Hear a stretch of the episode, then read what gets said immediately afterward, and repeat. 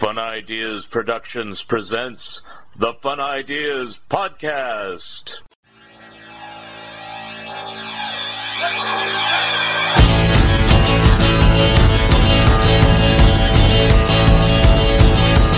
I'm having so much more fun now. I have let them show me how to live their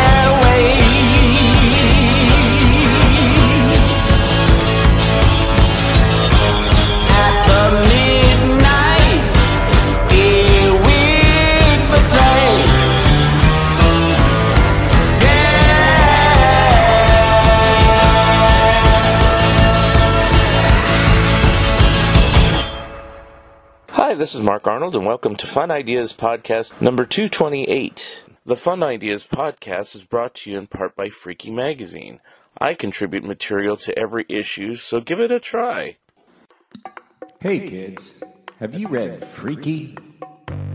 The magazine of weird humor for freaks like you.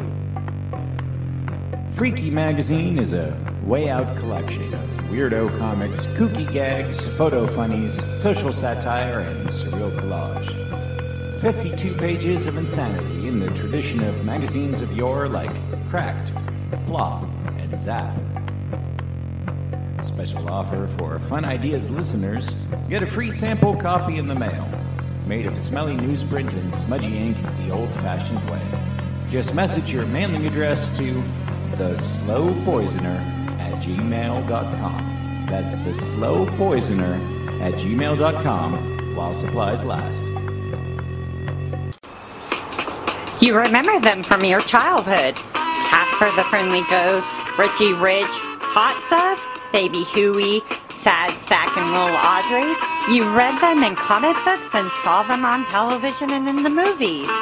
Now you can read about how they and other Harvey comic characters were created in two great books from Mark Arnold and Fun Ideas Productions. The Best of Harveyville Fun Times and the Harvey Comic Companion. Both are available from Amazon. The companion is also available from Bear Manor Media. They are available in hardcover, paperback, and ebook versions. Order your copies today.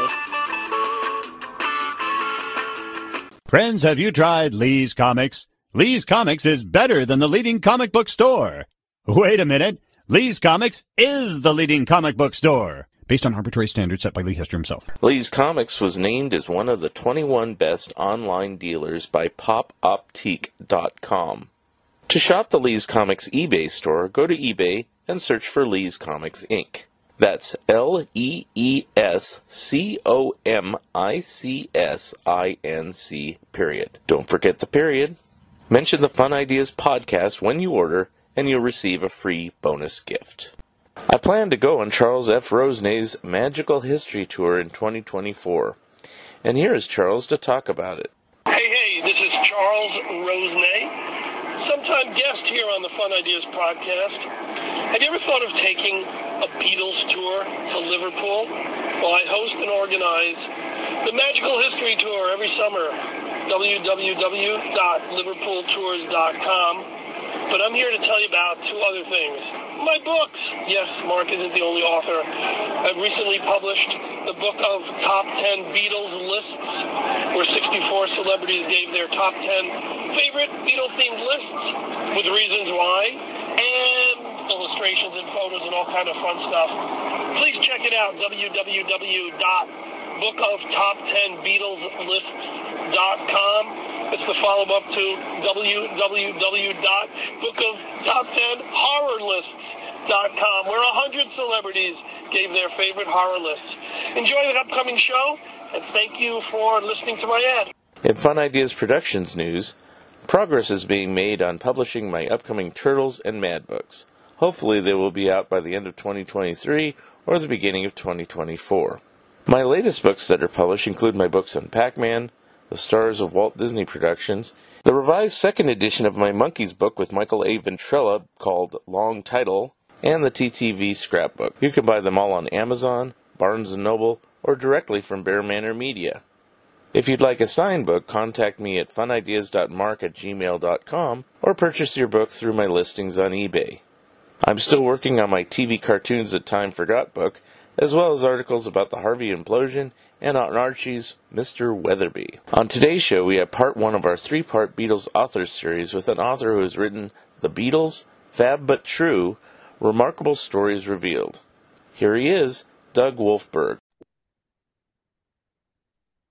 Hi, this is Mark Arnold with another episode of Fun Ideas Podcast, and today I have Doug Wolfberg, and he's written a great book called Fab But True, which is about the Beatles. And uh, it has various stories from what I've seen uh, that some I've heard of, some I have not, and they go into great detail.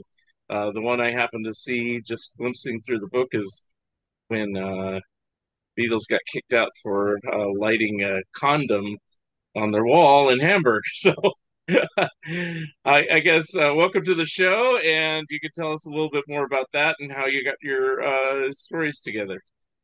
Yeah, thanks, Mark. It's really good to be with you. I really appreciate the uh, opportunity to talk about the book Fab But True Remarkable Beatles Stories Revealed. So, that story that you mentioned is, yeah, it's really a classic. And, uh, you know, I think it, it, you know, people knew a little bit about that story, but as you said, there's a lot of detail about that in in my book. Uh, that particular story, when you say they got kicked out, not not not only did they get kicked out of the place where they lit the condom on fire, but they got kicked out of the whole damn country. So, right, right. uh, so yeah, they got deported from Germany, and in fact, uh, Pete Best and Paul McCartney spent a night in a German jail uh, under suspicion of arson, which was kind of funny because, you know, the story is that they tacked this condom to the wall.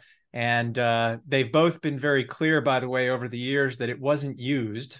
I don't mm-hmm. think it mm-hmm. would have lit very well if it was, but now we're really going down a rabbit hole. Yes. and they tacked it to a cinder block wall. You know, no chance of burning this place down.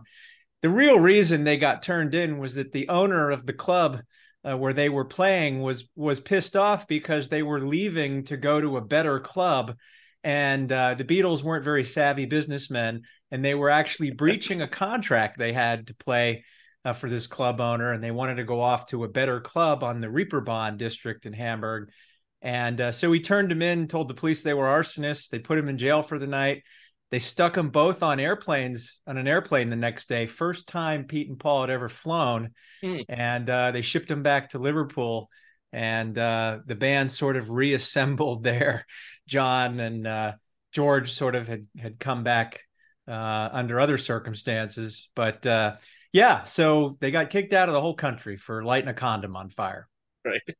Uh, well, wasn't George kicked out on that trip unless it was a different one for being underage? It was that, that trip? trip. Okay. And yeah. then I guess John had to come back because he had no more band.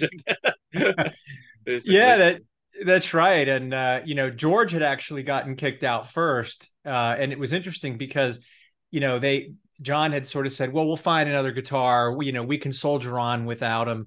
And then, you know, within a few weeks, they all ended up coming back for different, you know, nef- nefarious reasons in some cases.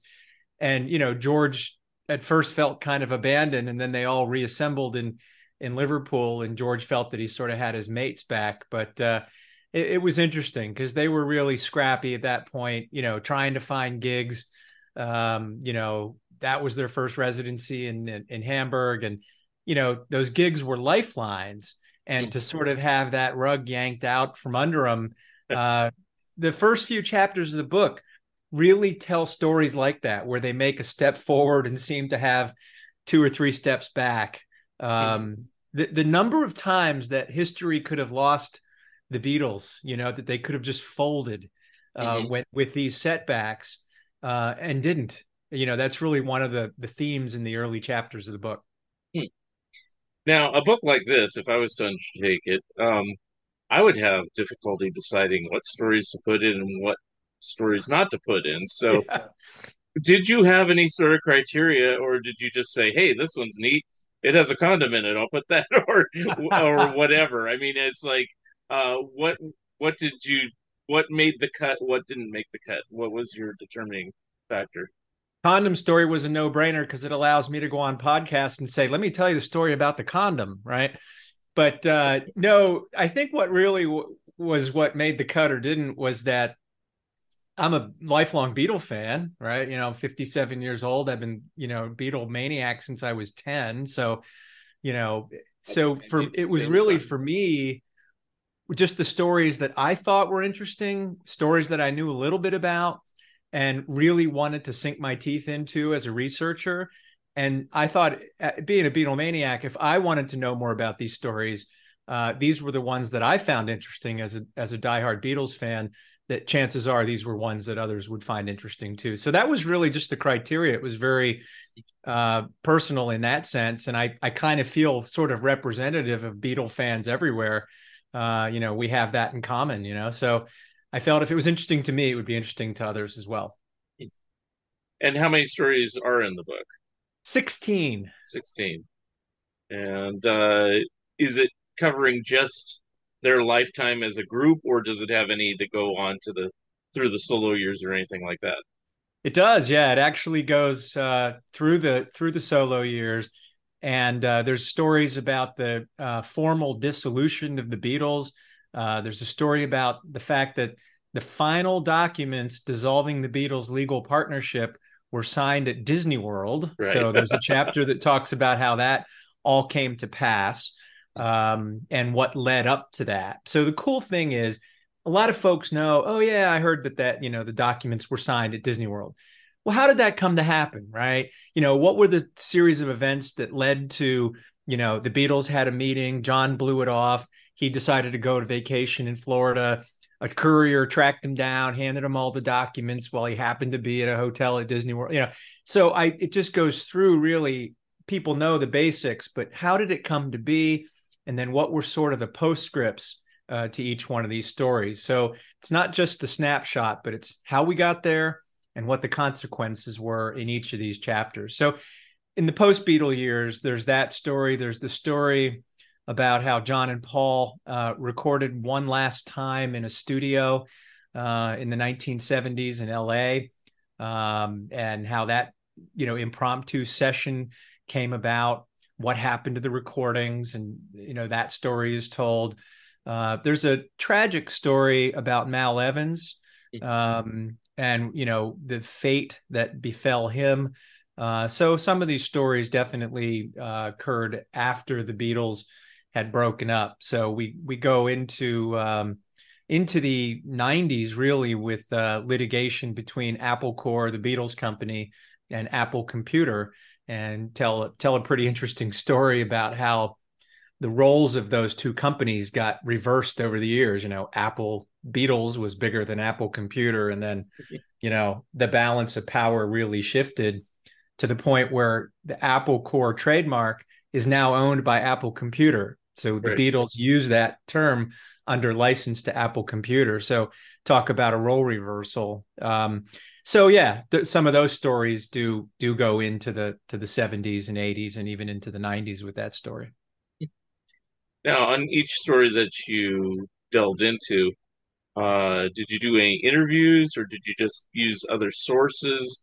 And the second part of the question is, how did you know if your source was a credible source or just just some sort of rumor? Yeah.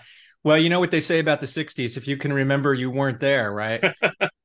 so uh, I did some of both. I, I did some interviews. Um, notably, I interviewed um, Rod Davis, who was one of the original Quarrymen, who was present at the Woolton Church Fete playing uh, with the Quarrymen the day John and Paul met. Uh, that story is told in my book in the context of the song Eleanor Rigby. Um, so I, I, had the opportunity to talk with Rod Davis, which was really super cool. Um, I had talked with um, a member of the Best family, with uh, Pete's brother Rory. Um, I got the opportunity to talk to Geoff Emerick, Emerick, the producer, before he passed away. Uh, obviously, would have been a little hard to talk to him afterwards, but super nice guy. And um, I've met Ringo. Didn't get a chance to you know get into stories with him in detail. And um, yeah, so I I did some interviews, and you know it's interesting because the recollection that folks have, you know, and, and these interviews were all great, very accurate, but the people, the principals involved don't always have the, the best recollection of the facts. You know, you can sort of verify sources from other, you know, public records, for example. Um, the the story about Mal Evans, for example. There's been lots of things that circulated on the internet. None of it made a lot of sense to me. So I I got public records, you know, from LA police, uh, the LA LAPD, and and really dug into some of those records. So combination, uh, primary sources and uh, archival material, public records were available. Uh, so really a combination of things. Uh, sure as hell wasn't a Wikipedia job. You know, there's a lot of a lot of uh, deep digging. Right. Um, was there anything that in any story that you put in there, but you put in there with like a grain of salt? You thought this seems a little far fetched, but you know, there's a little co- corroboration here and there, so I'll put it in here, but keep in mind it might just be hearsay. Did you put anything like that in the book? Yeah, I, I that's a really good question, uh, Mark. I think some of the stories, you know, the whole goal of the book was to try to separate some of the hard ingrained myths, you know, right. from from true facts, right? Um, so yeah, I think some of that crept in, but I I'm a lawyer by training. Uh, so I have that pain in the ass skepticism built in. Um, so I really tried to, you know, look critically at every um, every piece of a story that was so taken as fact over the years and go, oh, wait a second, you know, did it really happen that way? I mean, I'll just give you one more example to come back to Mal Evans. Mm-hmm. Everything I read on the internet said, you know, poor Mal pointed an air rifle at the police and they didn't know the difference. Mm-hmm. Well, according to the to the police reports, which I obtained as part of my research, there were not one but two firearms uh, chambered with real ammunition, um, one of which was in Mal's hands. Now, you know, look, I, th- that's not to disparage Mal, uh, you know, and certainly that was a, I think, a, a crisis of me- perhaps mental health, and it's a very sad story. Uh, and Mal certainly did not deserve the ending that befell him when he was shot by the LA police. By the way, great book coming out by Kenneth Womack, uh, based on Mal's own uh, written work and his archives that I'm yeah. super excited for. But but that's just one example of things that become, you know, fact over the decades that I sort of tried to look at and go, well, wait a second, you know, let let's dig dig a little deeper here and not just repeat everything that's circulating around the internet. Right. So you did your homework, in other words, which Tried is good. To which is good. So I guess that kind of answers the question I'm kind of formulating is like, if you're like a hardcore Beatle maniac, uh, like yourself, and I'm like your same age. I'm one year younger. I was also a Beatle fan since uh, I was 10. So 1977 is when life changed for me. Uh, but uh, is there anything in there for someone who's I've read it all. I've read Lewison's book. I've read all the diaries. I've read uh, I Me Mine. I read, you know, you know this book about Ringo. I read this book about John. I've read the, you know, the good ones, the bad ones, whatever. Uh, is there anything left that you kind of uncovered or went into greater detail than any of the previous books at this point? Yeah, that's a really good question. And I would say yes, because I don't think I would have written the book if I wouldn't have found a niche that I didn't think was being filled uh, right. by the other books. Cause I've read all that stuff too, you know, right. over the decades. and I, you know, one thing I didn't want to do was just recycle, you know, everything that, that was out there. Um, so that was an existential question. You know, I had to, you know, sh- do I really need to write this book or has it been written? Mm-hmm. So, you know, I looked around and, you know, there's books that scratch the surface of some of these stories because I think some of them Beatle fans generally know. Uh, but when I really started to dig into the research, I found these colorful characters and these incredible stories that once I dug deeper, I, you know, I would come up here at, you know, four in the morning because I'd, I'd wake up and be like so excited. I got to read more about this, you know, and keep digging on the research. And then just I couldn't wait to write these stories because the, the, the more I dug, the more fascinating some of these people and some of these stories uh, became. You know, one story that I think folks know a lot about is that you know Brian Epstein was not a uh, he, you know he had great strengths, the Beatles manager. He had great strengths in promoting the Beatles. He got him, you know, helped him become recording artists, got TV gigs for him, got exposure. You know, they they wouldn't have become what they were probably without without Brian. Um, but there were certain aspects of their business that he really was not very good at, and one was merchandising, and it's pretty well known that Brian sort of uh, squandered through mismanagement uh, hundreds of millions, you know, huge amounts of money uh, in merchandising. But what I didn't know was that um, Brian, who of course uh, in the 1960s, you know, homosexuality was illegal uh, in Great Britain, so um, he would have been, you know, charged with crimes had had it been known that he was uh, that he was a gay man he sort of became friends with a, a solicitor, an attorney in London who had once represented Liberace in a very famous defamation case, the one where Liberace famously said, after he won this money, I'm crying all the way to the bank, right? It was that case. And this lawyer named David Jacobs was sort of uh, Brian Epstein's uh, surreptitious tour guide when he moved from Liverpool to London you know, took him to the underground clubs and things where he could sort of be himself and, you know, uh, you know, not have to um, hide his identity and that sort of thing. So neither Brian Epstein nor David Jacobs knew much about music merchandising. Brian Epstein gave a power of attorney, essentially complete control of merchandising to, to David Jacobs. He said, Look, this is just a sideline. I've got concerts to deal with, records to deal with, movies to deal with people want merchandising rights you handle that so david jacobs signed an agreement with a group of businessmen who formed a company called Seltaeb which is beatles backwards and you know they slapped this company together and sort of jokingly david jacobs says well how do you he, he gave him a contract left the percentages blank and he said well you tell me how you want to fill it in and the businessman this guy named nicky burns sort of jokingly says how about 90 10, 90 for us and 10 for you? David Jacobs goes, okay, right? Not knowing anything about this. And, you know, that's the genesis of how, you know, th- this fortune, probably more than they made with records and concerts, was squandered um, through just this this bad business deal that, that Brian Epstein sort of just gave away.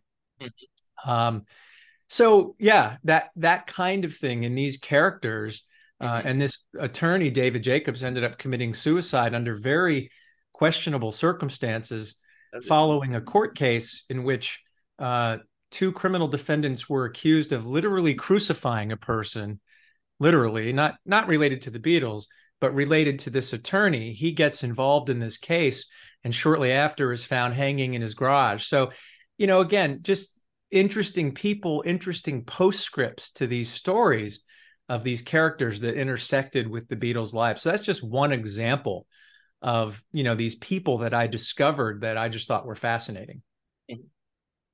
Now, just kind of backing up a little bit and just uh, talk about your history. So, uh, you said you became a Beatle maniac or a Beatle fan, I'll say, at the age 10. So, what's your exposure to the Beatles and what was the catalyst that made you say this is the group for me or whatever.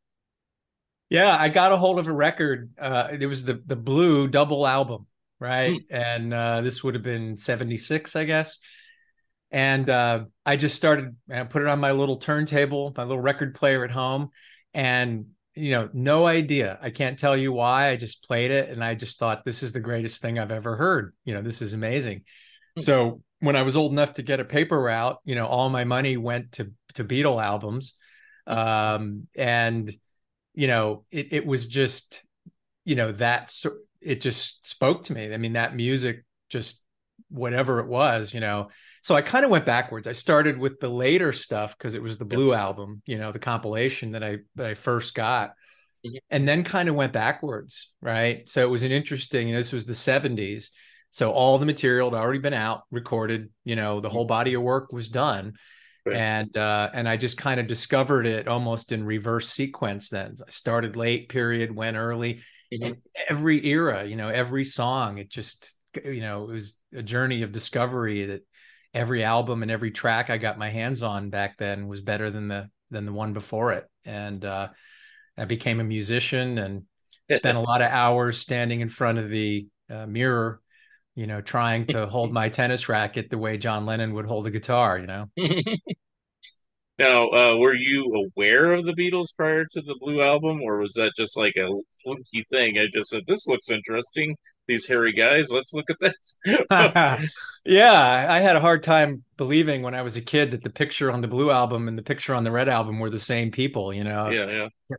You know, but yeah, no, I, I can't. I don't really have recall a consciousness of the Beatles in in the culture before getting my hands on that album but then you know i pestered my parents to buy me every magazine and every book and everything back then that i could get my hands on mm-hmm. and uh, you know from that age just started listening to everything reading everything that i could mm-hmm. and then once uh, i guess i was 12 and i got a guitar you know then it was trying to learn every beatles song that there was mm-hmm.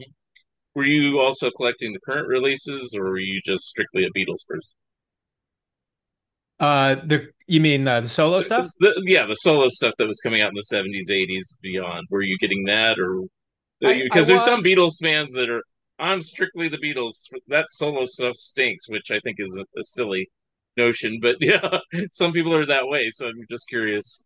You know, that's really good question. I no, I, I'm primarily a Beatles guy, but okay. I did, I, you know, I had Ringo Starr's albums when I was a kid and then as i got a little bit older and started you know making my own money from odd jobs um you know you can't it's off camera but right above me in the front of the camera is uh my original copy of double fantasy that i bought what two weeks before john lennon was killed.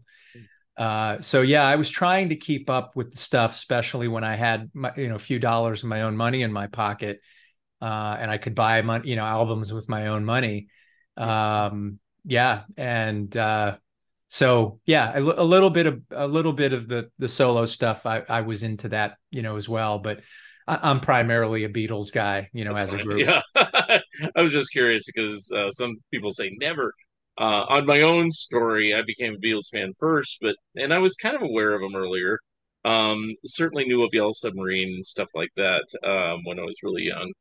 Uh but uh I remember when I became a fan, my mom bought me with a little luck on a 45 mm. and uh, just as a gift. And I go, why did you buy me this? because it said Wings on it. I was like, I didn't know who Wings was. I wasn't listening to the radio much. And she goes, well, look who wrote it, you know. And I go, oh, McCartney. Oh, okay. And then I I put it on the record player, and I go, oh, I know this song. You know, it's like I just it didn't click that it was the same guy that also sang in the Beatles, you know, until I heard it, you know. And then I go, I've heard this song on the radio. I just really wasn't paying attention. And from that point forward, I was like in tune with like all music, not just Beatles. Is like, you know, ooh, you know, so yeah, where you come from, you know, it's like keep up with everything. But yeah, it's pretty cool to hear your story about how that awareness uh, came to it's you know very similar to to mine you know when you start to put the pieces together. I remember hearing george harrison solo songs mm-hmm. going wait that, that guy was in the beatles you know you know and it's uh yeah it's pretty cool when that awareness comes to you when you get to that age. It's really neat. And I, I started discovering the older solo albums as well as the older beatles albums. And you know apparently i was around radios you know uh growing up. So you know, occasionally there'd be I'd play a song and uh, it'd be like "Give Me Love" by George Harrison. I go, "Oh, I've heard this song before," and yeah. you know, but I never really thought about being who did it or anything. And um, I did remember as a little kid hearing Uncle Albert, Admiral Halsey, but I thought it was a Beatles song, you know, and I didn't think about one way or the other. And then years later, oh, that was the song that because I go, how come it's not on any of these Beatles albums. I'm, I'm trying right. to find it here. So that was like confusion I had to go through. Right. During my learning curve on on Beatles and everything like that. Sure. Um one quick question about that uh, last uh, item you were talking about with uh, all the merchandising and everything. Um, do you think, and the, there's no right or wrong, but do you think that the reason why the merchandising wasn't considered that important uh, had something to do with, other than maybe like Disney or something, that people didn't merchandise things in general that much compared to now. It seems like now they over merchandise things. They put out like everything. Um, and the Beatles thing might have been the first time that somebody looked and go, "Hey, we can make some money off of these people in other ways than just the records." Yeah, that's a really great point. In fact, it's it's good of you to point that out because it, it is fair to Brian Epstein uh, and David Jacobs, I suppose, to say that this wasn't really a piece of the music business at that yeah. time, right? I mean, the Beatles blazed so many trails. Uh, they accidentally blazed that one because of of the sums that they ended up giving away. But yeah, you're, you're absolutely right. I mean, it really wasn't until you know, I mean, there was some Elvis merchandising, a lot of which happened after his death, but um, yeah. you know, Kiss was probably in the 70s, and I, I say that in my book you know the first band i think probably to really fully exploit the the, the uh, opportunities in merchandising yeah. so you know you make a very good point and i think in fairness to brian epstein and to to others involved in that yeah. you know there really wasn't a business blueprint uh, to make decisions at that time um so no you you bring up a very good point and i and i do mention that in the book okay. as well okay good because it seems like hindsight's 2020 you can say oh, he's a lousy businessman. But, you know, well, he was kind of venturing into new territory. I mean, I guess, you know, we mentioned Elvis, you know, I don't know if Colonel Tom Parker really uh, was that much of a trailblazer prior to Brian Epstein, you know, or, you know, any management for Frank Sinatra or Bing Crosby or however far back you want to go.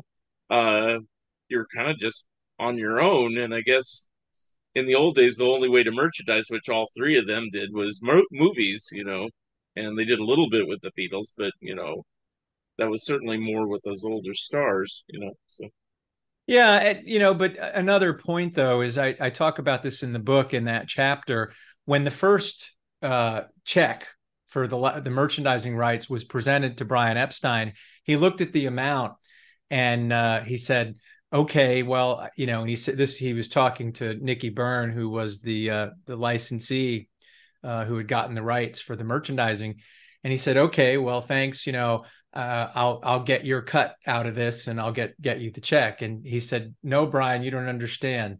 That's your cut. So that was the ten percent, and mm-hmm. then it was then that Brian realized the enormity of what he had given away so even in his time, even though this was merchandising was kind of a new thing, um, it, the realization of what he had given away hit him pretty quickly. He mm. tried then to renegotiate the uh, agreement, but by the time he did, John had already made his "We're bigger than Jesus" remark, and uh, you know merchandising income had started to trail off. You know, in 1966. So, uh, yeah, so there was a uh, sort of a sickening realization on Brian's part of what he had done, even in his lifetime. Um, now you know you have 16 stories, uh, and how many pages is the book? 200 and low 200s. Let's, okay. Okay. Uh, 208. 208. Decent, decent amount. And photos and images and things like that too. yeah, a little bit. Tons okay. and tons of there's over 80 uh, illustrations in the book. Okay. Um, some you know folks have seen some i took specifically for the book. Oh, cool. some i obtained uh, you know rights and licensing for. Um, yeah so pretty richly illustrated. It's not just the four pages in the middle of the book you know that have the pictures. It's throughout right. I, I just like seeing those pictures in context of the stories. So they're, right. they're you know throughout the book. Now was there any stories that you were researching that you were considering for the book? And because you couldn't find enough information on it or kind of went to a dead end you just pulled it?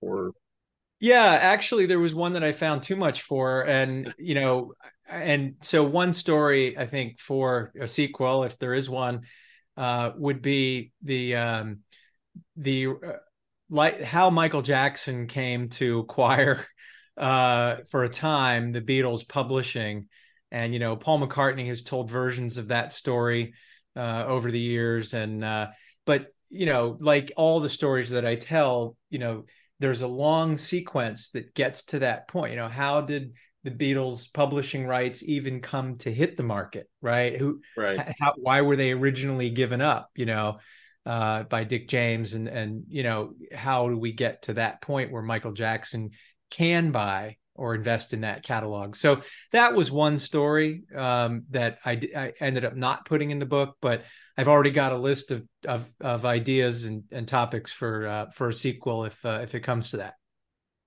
That story actually seems like it could actually be enough for a book on itself. You know, since you are talking about going back to the Dick James era and everything like that. I was just when you said Michael Jackson, I was just thinking of the little era where you know Paul likes to say he says, "I'm going to buy your hits," you know. Yeah, you know, right, right, right. You know whether that's exactly true or not. You know, that's the story, and then he ends up doing it. You know, which would be kind of a short story with it, but in the context of the whole Beatles thing, just how you know it would be interesting to see a book just the whole coverage of how they always were not quite owning everything that they were working on, which is a little bit sad, you know. Yeah, that that's right. And in fact, uh, it's a very perceptive point you're making. I, and I talk about this in the context of one of the chapters about how the Beatles rejected the first song that they were sort of instructed to record for their first single, uh, which was "How Do You Do It." And you know, I so I tell the story about how the Beatles, who had not had any hits yet, right, weren't yet recording artists, kind of you know the undersized Beatles made this outsized stand to to really stand up for their own music and record "Love Me Do," which became their first single. But in the context of that story, I talk about how the Beatles really helped shift power in the music business from producers and publishers uh, who sort of went and shopped material, gave it to the recording artists. This is what you'll record. This is what we're going to release, and tilted it more toward the singer songwriters who were self contained, who could uh, write their own music, perform it, uh, tour, you know, and and uh, do live appearances. Really could do all of that. And in in the book, I, I, also talk about, and I and I, I can't take credit for this. One of the sources was, of course, Mark Mark Lewisohn's research, and he tells the story brilliantly um, about how the conventional wisdom is that George Martin heard something magical in the, in these scruffy Beatles from from Liverpool and took a chance and signed them to you know Parlophone and you know in reality the Beatles were sort of foisted on George Martin uh, by publishers who who had really were the original ones to see the potential in the Lennon and McCartney songwriting, and they wanted EMI to sign the Beatles so these songs that these songwriters Lennon and McCartney were writing uh, could have an outlet and that they could capitalize on the publishing.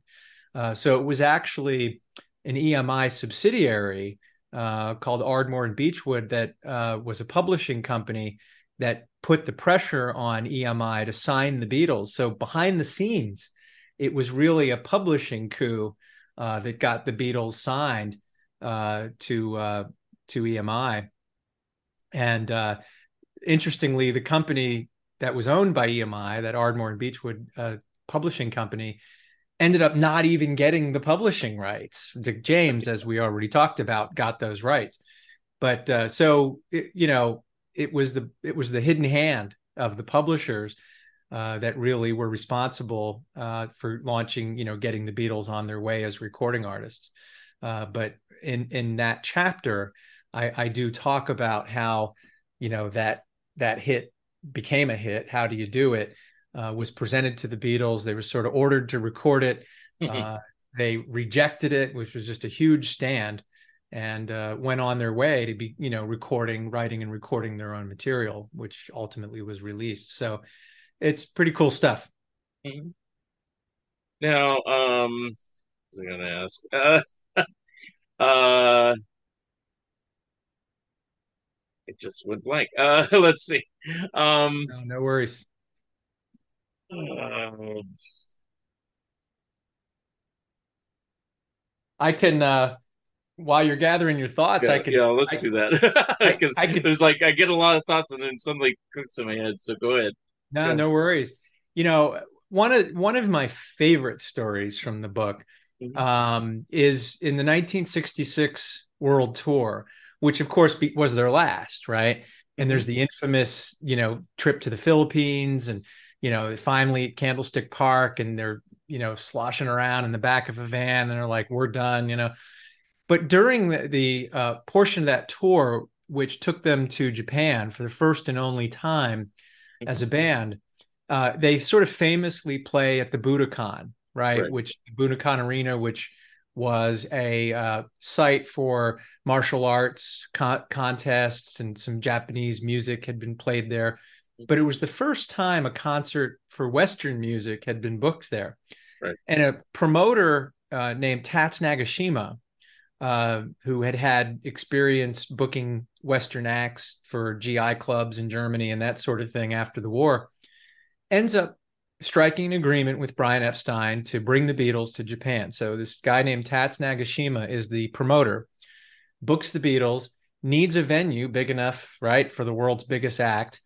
So it's the rainy season in Japan. He needs an indoor arena. The, the only place he comes up with is the Budokan. So he signs the contract. Beatles get booked into the Budokan. Subsequently, in the conservative corners of Japanese society, all these protests start erupting Right. about the Beatles, you know, desecrating this sacred shrine. And notably, there's a protest where the president of Japan, who was no conservative, but to keep the peace with conservatives, uh, led a protest against the Beatles' appearance at the Budokan. There were four, uh, three other notable Japanese citizens who joined with the Japanese president in protesting the Beatles' appearance. One of whom was the promoter Tats Nagashima, who booked them into the Budokan in the first place. Wow. So that's really a fascinating story. But here's the part that makes it a chapter in the book. And that is because of these protests going around in Tokyo, the Beatles are sort of confined uh, to their suite at the Tokyo Hilton for the three days that they're in town. And to pass the time as, you know, inmates in this hotel, uh, Tats Nagashima brings them a canvas and paints. And in the three days they're there, the Beatles turn this confinement. They're such creative forces, right? That they play their concerts, and people who were uh, there are quoted as saying that they couldn't, the Beatles couldn't wait to get back to the hotel to work on this painting. They were just obsessed. So, over the three days that they're uh, confined to the suite, uh, over these protests, not of their own making, right? They they work together collaboratively on this painting. They stick a table lamp in the middle of the canvas, and each Beatle takes a corner and paints an abstract work. Uh, and it's the only painting, really the only work of art other than music, that the Beatles collaborate on. I guess you could say films, and you, you know what I'm getting at here Yeah, yeah. and uh, so they they complete this painting and actually uh, it's pretty cool the publisher uh, used that painting as the inside uh, Okay. of Yeah. of the front and back covers of of the book it's a beautiful painting it's it's quite abstract and it's called images of a woman even though there's no images of a woman apparent And where does this painting reside now? Who owns it? Who has it? So Yeah. the yeah, well, first off, let me. There's the. Oh, I'm sorry. There's the white circle where the lamp was, Right. uh, while they were painting, and there's pictures in the book that show the lamp sitting there and then painting. So this uh, painting ended up in the hands of the president of the Japanese fan club of the Beatles. Ah, and uh, uh, there's some mixed recollections, but he either bought it in an auction or it was given to him right around that time in the summer of '66. It essentially um, it changes hands once more uh, in Japan, uh, an owner of a theater chain, and it sits in his house essentially in a frame under his bed for about 50 years. And uh, it was ultimately auctioned off and um, the the owner of it is is anonymous but uh, it was auctioned off um, i want to say it was in the 90s Okay. um, maybe in the, even the early 2000s uh, it was less than $200000 and i think if this piece came to market today, Mm. I'm guessing it would be a seven figure uh, auction. Probably. I was just wondering if one of the Beatles managed to take it, but apparently not. Uh, no, they didn't. And you know, Yeah. it's interesting because John was a trained artist. Of course, he had gone to art college for a time. Uh, and the others are really no slouches with the paintbrushes either. And it's Right. it's interesting once you know whose contribution is on which corner of the canvas to sort of see a little bit of their personality in that painting. So Mm. um, just a fascinating story about how they turned these, you know, circumstances of confinement into a work of art. Well, thank you for saving me because I had a brain fart, but I remembered now what I was going to ask earlier. Um, so earlier in the conversation, you said you met Ringo. Was it uh, uh, like a face-to-face type meeting, or what was the circumstances with that? It was, yeah. Drape Okay. drape your arm around him, smile for the camera. Yeah, it was in uh, it was in New York City in 2015. Uh, he had released a book called Photograph, which Oh, yeah. was a compilation of his pictures uh, that he had taken when he was in the Beatles. Mhm. And um, I through uh, Genesis Publications over in uh, in the UK, when Ringo came to New York, they they invited me to uh, come to a sort of a pre-event um, before the launch of his book in in New York and uh, do a meet and greet and just get to spend a little time with him. And um, it was pretty out of body because you know, well, you know, your whole life, you know, you're you're a Beatle fan, and then one of them is standing there, and you know, he he just he I he's so good at putting people at ease and just making you relaxed and then you know you can just talk to them, you know which is just the coolest thing. Uh so it was uh it was a great experience and that picture it's actually uh behind me on the wall. My son is in the picture as well. Oh, okay. um and it's every screensaver of every device that i own.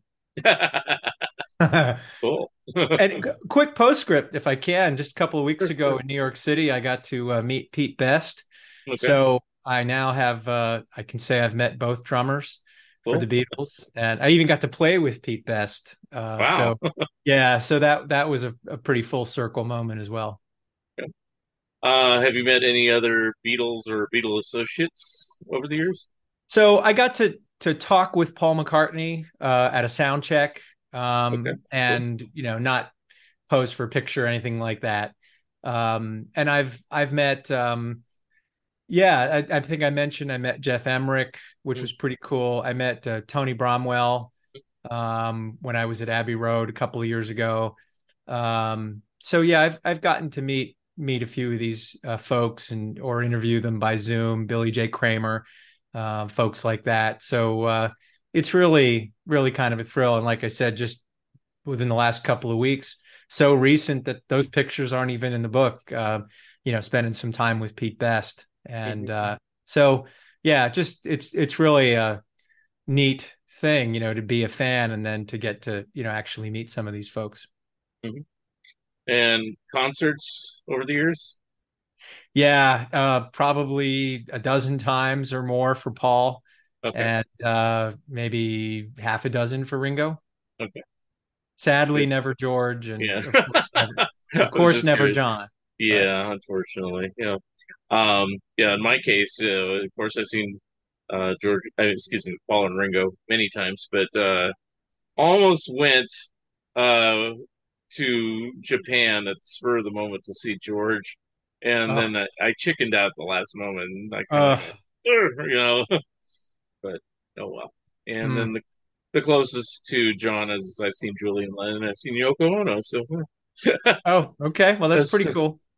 so um see what else uh so any other plans for any future books besides maybe a sequel to this or anything that's not beatles that you're considering Yeah, I well, interestingly, I, I've I've given some thought to some other other topics uh, to write about. That some are non Beatles related, uh, but I think in terms of the Beatles, um, one other topic that I've seen some coverage on. Again, I think the key is if you're going to write something, contribute something, you know, to the body of knowledge. Just don't recycle stories, and you know that that was very important to me in writing Fab but True. Um, one of the other things that I I've seen some writing on, but not a not a comprehensive treatment, is really the it fascinates me to think about the interpersonal relationships of each Beatle individually with every which with each other Beatle, right?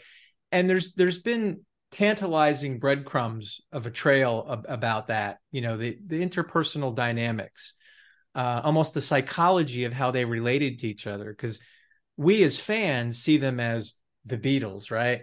But how did they see each other? You know, Paul has said over the years that he tended to see George because he knew him as a younger kid, right? Mm-hmm. When you're 15 and somebody's 14 or 13, you see them differently, right? Right. And you tend to carry those uh, stereotypes through. He's just a kid, right? And you can see in the later years how Paul sometimes treated George a little dismissively and you know the famous scene in, in let it be you know the blow up about how he was playing a part um, i think some of that carries through to when they were kids right? right? They all looked up to John. So there's that psychodynamic. Um, you know, Ringo is sort of the non-threatening one, you know, who each person kind of relates to as a common denominator, I think. So that that subject of really diving in through interviews and you know that would all be archival stuff of course right. um, how they related to each other as people is a topic that that i think is is fascinating that uh, and I guess one other, and I'm giving away all my damn book ideas, but uh, but being a lawyer, I, have always been a little interested too in some of the litigation um, surrounding the Beatles. I know there's been some writing about that, but yeah. um, but I think there's still some some room for uh, some more scholarship and research around around that piece. So those are those are a few things that are kicking around. Well, I'm always fascinated uh, when somebody does, and may, maybe it's a lawyer thing because Bruce Spizer does the same thing, and he's a lawyer too. You know, I'm sure you've seen his oversized books on, you know, he, he untangled the mess of Vee-Jay Records and Swan Records and all those little minor labels with, you know, finding out the truth that certain albums weren't released when they thought they were and things like that, and why the uh, Beatles weren't uh, awarded gold records for some of those and you know where did the money go and all all those little rat holes you have to kind of follow right. and everything. Know so um yeah so it's, it's fascinating that people like you do that. I mean i do that too. I write books too but my background's not law but um and uh but you know i i and I'll ask if you had a situation like this too. I, I, what I like best in any of my books is if I find some information that nobody's ever uncovered before, and you know that it's accurate and true because it's like in a newspaper or some verifiable document or something like that. Did you have any sort of aha moments or many on this book? I did. Uh, yeah. in, in, fact, uh, the the gentleman who wrote the foreword for the book is uh, Tom Frangione, who is on the Beatles channel mm-hmm. on Sirius XM. And uh, you know, when I was working on the manuscript, Tom asked me a question, and I I thought, well, that's a really good question. And his question was, when um, this mob connected music industry guy named Morris Levy uh, sued John Lennon for copyright infringement over pieces of the song Come Together, which borrowed from a Chuck Berry tune. This guy, Morris Levy, at that point owned the copyrights to Chuck Berry's publishing. So, uh, so John got dragged into this lawsuit. Uh, Tom asked me when I was working on the book, he said, How come Paul didn't get dragged into that litigation? Because all the songs, you know, as you know, were credited to Lennon and McCartney.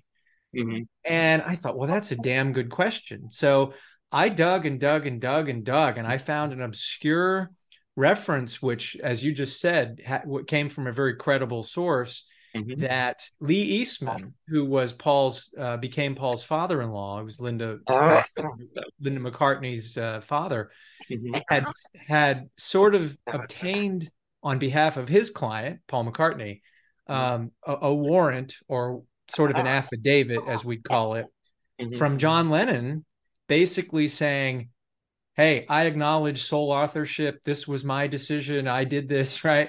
And and he, excuse me, kind of indemn- got indemnification for Paul from John uh, before John got dragged across the carpet uh, by Morris Levy. So um, that was a piece that um, just didn't had never really seemed to have been answered.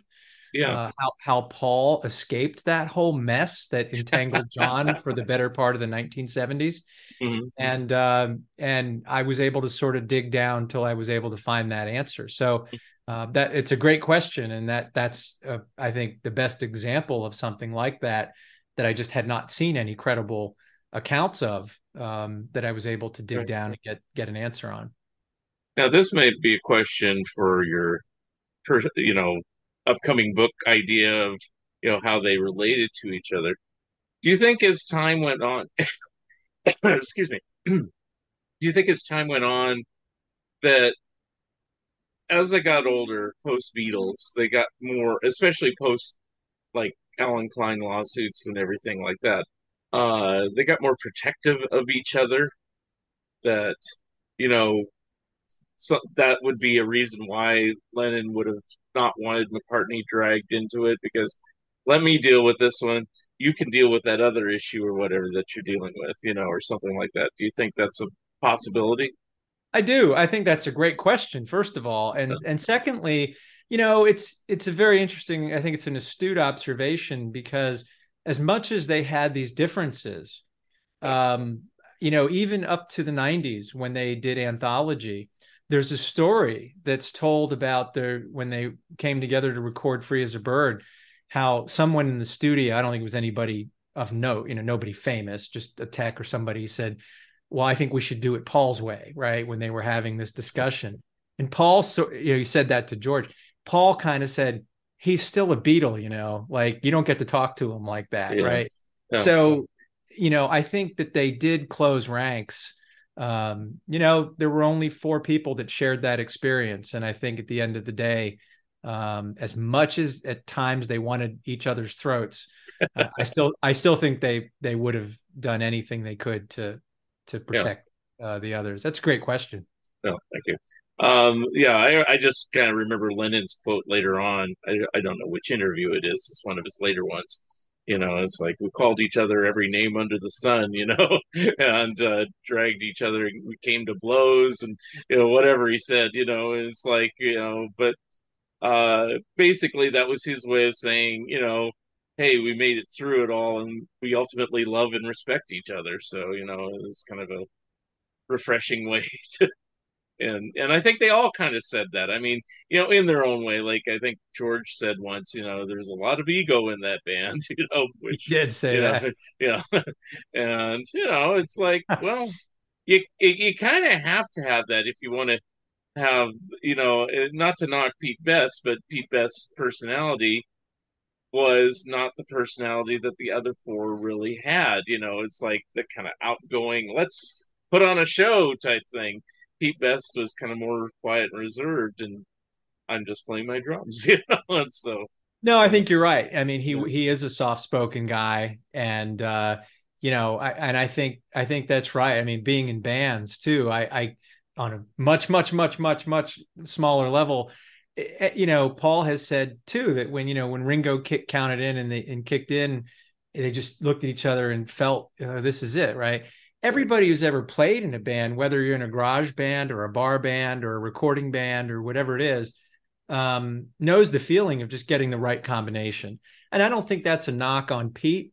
I think it's just sometimes people gel musically and personally, and uh, sometimes they don't. And I don't make much more of it than that as to why you know it ended up with with John Paul George and Ringo Yeah. uh, instead of John Paul George and and Pete. But um, yeah, I, I think it's it's a great observation. And you know, talking about the interviews that you were mentioning, I love watching those interviews, and I really like the ones where, you know, a lot of them they have this hard exterior. They, you know, they they're guarded, uh, you know, because they've been asked these questions a million times, and what's the interview trying to get at? But sometimes they let their guards down and they show, you know. But John did that particularly with Elliot Mintz, I Yeah. think, in some of his interviews. Um, George did it a few times, but you know that's when you really saw how they cared for each other. John would say, you know, look, some of that stuff's in the past now, and if if it happens, if we get together, I'll enjoy it, you know. Yeah. And it's it was nice to see that. You only just you know makes you long even more for wishing that that could have come to pass. You know. Yeah, I always thought, you know, if Lennon only lived ten more years, you know, of course he couldn't control how he left, but you know, I, I, I do believe sometime in the 80s they would have gotten together at least once, you know, probably for Live Aid, if not something else, you know. you know, but it's all speculation, of course. But yeah. You know, it just seems like, and certainly by the time that they did do the anthology, they would have eventually done that because it was in the planning. And I know, uh, I don't know if you talk about this in the book, but you know, there's like sworn testimony uh, when the, on the Beatlemania case where Lennon says, "Yeah, we do plan to do some more recording or something together at some point." You know, he didn't say what, you know, but it's like you read that and you go, ah, you know, what could have been? Yeah, I I've um, read about that, and and, and you know, it's it. I don't know that there's a lot of evidence that they were really going to do that. That that wasn't anything yeah. more than just testimony, you yeah. know, to to to uh, prevail in in the Beatlemania case. But yeah, you, and you know, and when they when John and Paul did that last session in L.A. in '74 together during John's Lost Weekend, which you know produced very unlistenable music, um, you know, all four Beatles were sort of in the area code, you know. Mm-hmm. And uh, had relations been a little bit more thought at the time, you know, who knows, right? You know, yeah. if they would have ended up in all four together. But um, yeah, there was just so many tantalizing um, moments, and you know, you, you don't really realize. I think Dr. Seuss first said you don't realize the most significant moments of their lo- of your life while they're happening, right? Yeah, it's not yeah, until yeah. later on. You know, the last time that the four Beatles were ever in a room together was 1969. Right. And, you know, just how many times they came close or I know the same town, but they, they never again stood in the same room after 1969, which is just um, it's so um, yeah, you know, for fans, yeah. it's it's so maddening to know how close you know they could have come. But um, right. I remember um, a fanzine. I don't know the title, uh, but it was a European one. I remember that and they said like little Beatle factoids, and this was like in the 80s. They said last time the Beatles were together was in 1974, and I go, "What? What? I want to know more about this." And then, you know, later you find out it wasn't true. I think it was that final signing that you probably talk about in depth in the book there, um, where Lennon didn't show up, and I think Ringo was on the telephone, so he wasn't really in the room, and the other two were there, which there is filmed footage of them. It's in that Scorsese George Harrison documentary. But yeah, it's like that that was a letdown. it really was. Yeah. yeah. Right. It's clickbait or you see the headlines or whatever. But yeah. yeah. Right. I mean, they there were times other than that meeting at the Plaza Hotel in 74 when they actually came closer uh, to uh, the four of them being together than that one. Because you're right, Ringo was in the UK. He he was on the phone, yeah. Uh, but John was just across Central Park, you know, or just up Central Park. Uh, so yeah, um, it, it's interesting. I don't know if you ever thought about it too hard or delved into it. You know, the times post breakup where three of them got together, and you just think, oh, you know, was this intentional or just a fluke that the fourth person couldn't be there or whatever? You know, like the I'm the greatest sessions for Ringo or the wedding of Eric Clapton and Pattie Boyd. You know, it's like different ones, you know, like that. You're like, ah, so close. Why not? You know. Anyway. Right. Yeah. There there were a few a few near misses, and I, I think the one in L.A. was probably the one that uh, history really um, misses the most because um, that you know that could have happened in a studio. Yeah. And uh, but yeah, there were ones in New York, there were ones in L.A um, and so tantalizing. Uh, but you know, when you just trace it back and you go, my gosh, the, you know, 1969 was the last time the four of them laid eyes on each other yeah. in the same room. And you know, part of me goes, well, maybe that's why you know, we look at the Beatles the way we do compared to say the Stones. Stones Yeah. are great band, you know, legendary, but you know, we've had them right for for so long that we tend to think, oh well, the Stones are always going to be there, right? And Right. they might well be after a nuclear disaster. I think the only things that will remain are cockroaches and Keith Richards. You know what I mean? Right. Right. But uh, so yeah, and maybe that's why you know they Yeah. left us wanting more. And Yeah. uh, I mean, the only equivalent I can think of nowadays is probably probably ABBA. You know that they did their time in the '70s, and then they didn't really break up, but they didn't record anymore. And then they got to the point where they started doing their own solo things, just like the Beatles did. And then they started saying, "Yeah, we're never ever going to record again." And then eventually, they finally did put out a new album, and it's almost like, why didn't that be the Beatles story? But oh well, you know, it's like, uh, well, I'm sure you know. I'm sure you caught this in the uh, when the Peter Jackson uh, documentary came out, the Get Back, Mhm. uh, you know, uh, series on Disney Plus. You know that hidden microphone uh, audio right, that was recorded in the mess, I guess, or whatever, when John and uh, Paul were talking, and you know, John says, "Well, look, you know, you can go off and do your solo stuff, and we can just come back and do Beatles, you know, things. We can all do our own thing and still have the Beatles." And you know, everybody heard that and went, "That was the formula. That you know, they could have done that. You know what I mean? They could have." released solo albums and Yeah. and then rejoined and released a Beatles album and you know just to to know that John you know was suggesting that Yeah. and uh man I wish he would have been more uh insistent on that point Yeah. Well, I guess to show how it would have kind of played out, you have to like look at Genesis or something, you know, because for a while there they were regrouping, then did solo projects, then regrouped, did another album, and you know, but eventually it got longer and longer times between the the regroup, regrouping. Everybody liked doing their solo things eventually, but right yeah. Um, but anyway, you know, it's all speculation, but I still thought at some point they probably would have eventually gotten back together just out of curiosity for anything else. You know, it's like everybody's pressuring us to get together. Maybe we should, you know, you know, and see what, see if we can still play, you know. One thing could have led to another. I would like to think they would have Yeah.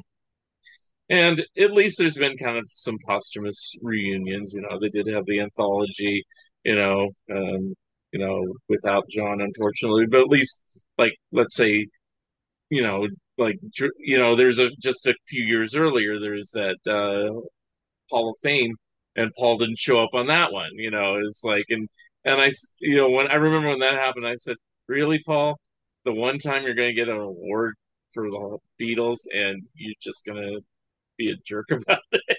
yeah anyway, but fortunately, things kind of uh, amended themselves, and so right and Ringo and Paul have played together since, you know, and you know, Right. so you know, it had to take George's death to kind of get them closer together, but you know, hey, things happen. So I got to tell you real quick. Um, you know, last year when Paul turned 80, um, the last show of his tour was the night before his 80th birthday. It was at uh, MetLife, used to be called the Meadowlands in New Jersey.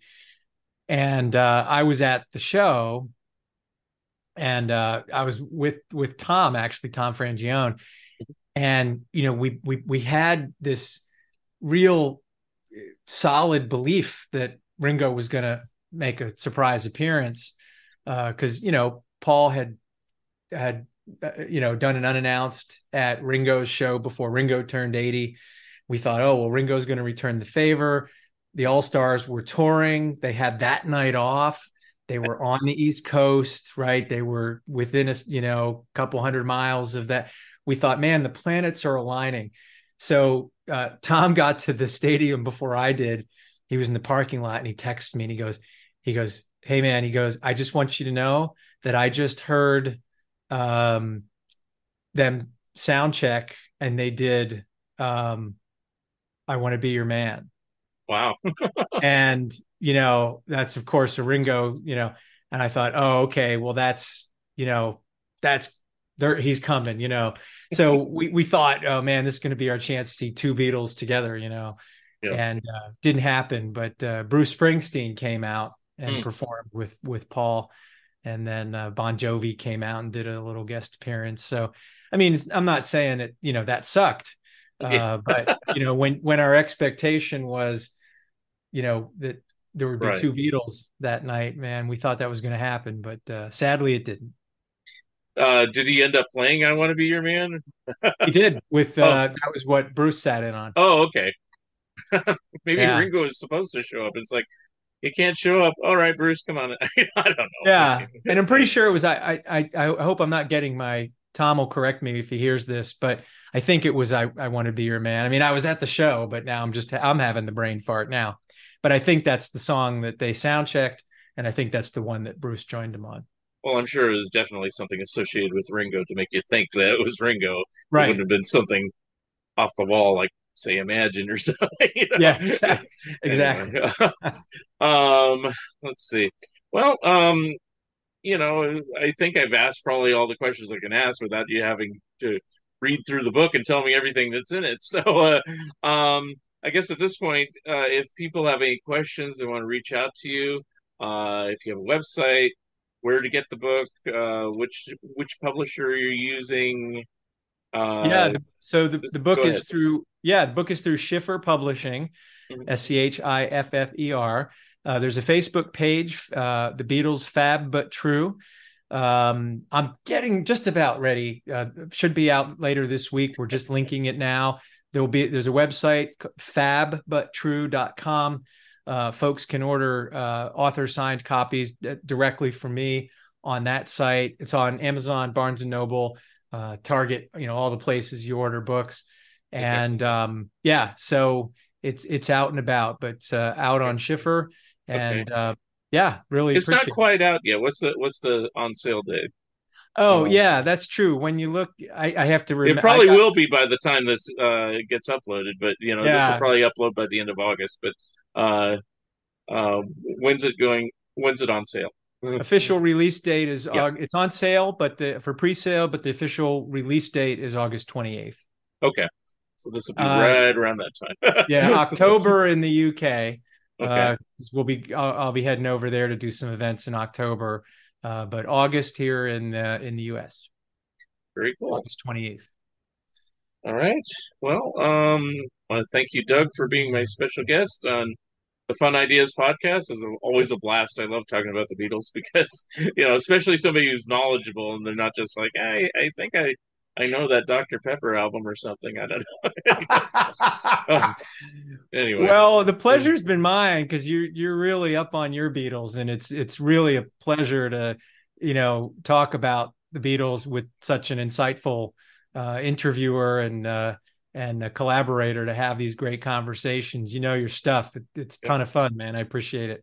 And I also want to thank Charles F. Rosenay for introducing you to me. Uh, so, because he always brings uh, music or music related guests uh, to my show. And so, and, and we're working on a collaborative effort on the Turtles of it. Uh, that's supposed to be out sometime this year. So, Great. Yeah, I saw he just uh, was hanging with the Turtles uh, Yep. the other day. I think I saw that on his social media, and yeah, I had the opportunity to meet meet Charles a few weeks ago in uh, in New York, and uh, loved his book about the top ten lists.